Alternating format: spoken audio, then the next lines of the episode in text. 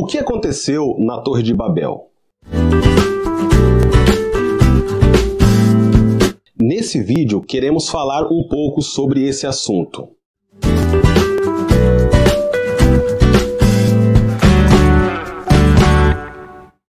O texto base para o nosso entendimento é Gênesis 11, do versículo 1 ao versículo de número 9.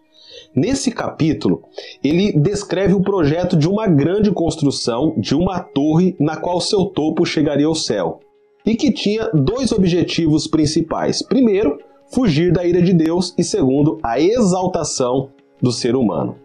O relato da Torre de Babel é um evento final registrado em Gênesis antes de sermos informados sobre Abraão e o plano de Deus por meio dele. A promessa feita a Abraão foi um ponto fundamental no esquema da redenção. É importante ficar claro que a história da Torre de Babel não está ali por acaso. Não está ali pelo simples fato de registro histórico.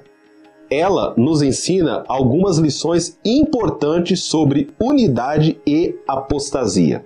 O primeiro ponto que eu quero tratar, eu quero falar sobre a unidade e o propósito de Deus. O versículo de número 6 descreve que Deus desceu para ver a cidade e percebeu que todo o povo estava unido naquele projeto e que eles tinham a mesma linguagem.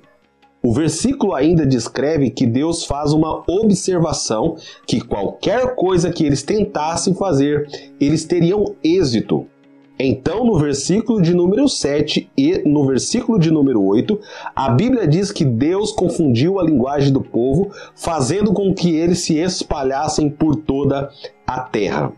A primeira coisa que precisamos entender é que unidade e harmonia não significa que estamos trabalhando para o propósito de Deus.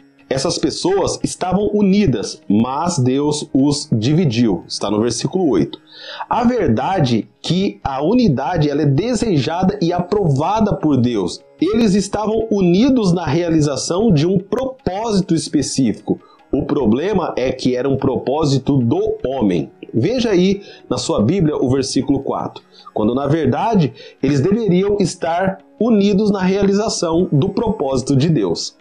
Trazendo essa situação para a nossa caminhada com Deus, é exatamente isso que deve acontecer. Efésios capítulo 4, no versículo 3 diz: "Esforçando-vos diligentemente por preservar a unidade de espírito no vínculo da paz". E no versículo 13 e 14 diz: "Até que todos cheguemos à unidade da fé e do pleno conhecimento do Filho de Deus, à perfeita varonilidade à medida da estatura e plenitude de Cristo, para que não mais sejamos como meninos, agitados de um lado para o outro e levados ao redor por todo o vento de doutrina, pela artimanha dos homens, pela astúcia com que induzem ao erro. Veja, a unidade deles era evidente, porém não conduzia aos propósitos de Deus. O segundo ponto que devemos observar é que toda unidade conselho deve ser baseado na palavra de Deus. 2 João 17, 20 ao 21 e Atos capítulo 20, 27. O que parece bom para nós pode não ser bom para Deus. Eles tinham aparentemente um bom e nobre objetivo, mas distante da vontade de Deus. As boas obras, elas são definidas nas escrituras. Segundo Timóteo, capítulo 3, do versículo 16 ao 17, diz que toda escritura é divinamente inspirada por Deus e útil para o ensino, para a repreensão, para a correção, para a educação na justiça, a fim de que todo homem de Deus seja perfeito e perfeitamente habilitado para toda boa obra. Então, se uma coisa não está autorizada nas escrituras, não pode ser classificada como um bom trabalho. Nunca vamos chegar a Deus ou ao céu por nossos próprios meios. O objetivo deles era alcançar o céu, sem a ajuda de Deus, inventando suas próprias maneiras. Isso não vai funcionar, pois é Deus que veio até nós. Isso você vai ver em João 1, do versículo 1 e também o versículo 14. que é Deus que nos dá a oportunidade de alcançar o céu, segundo a 1 Timóteo 1 e 15. Então o que devemos fazer? Seguir o plano de salvação que vem de Deus. O terceiro ponto é que devemos tomar cuidado com a apostasia. O versículo 6 diz que qualquer coisa que eles planejassem fazer, eles alcançariam. Veja os perigos da apostasia. Eles estavam limitados pela sua própria imaginação.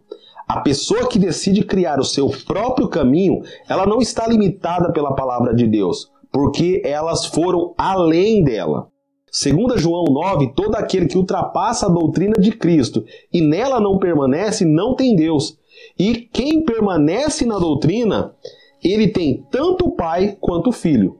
Portanto, toda apostasia deve ser combatida. Então, as Escrituras nos dão os vários textos que nos dão autoridade para combater a apostasia. Para concluir esse assunto, é importante lembrar que quando Gênesis 11 começou, todo o povo da terra estavam unidos. Então Deus os dividiu porque o objetivo deles não estava em harmonia com os propósitos de Deus.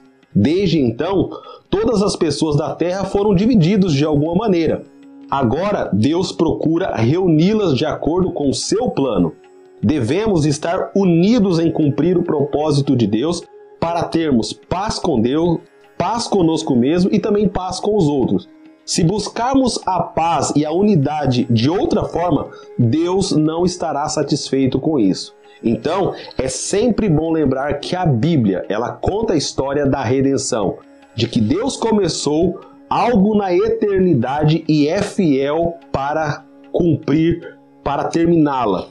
E o seu propósito é redimir a humanidade e também toda a criação. Que Deus abençoe a todos e até o nosso próximo encontro.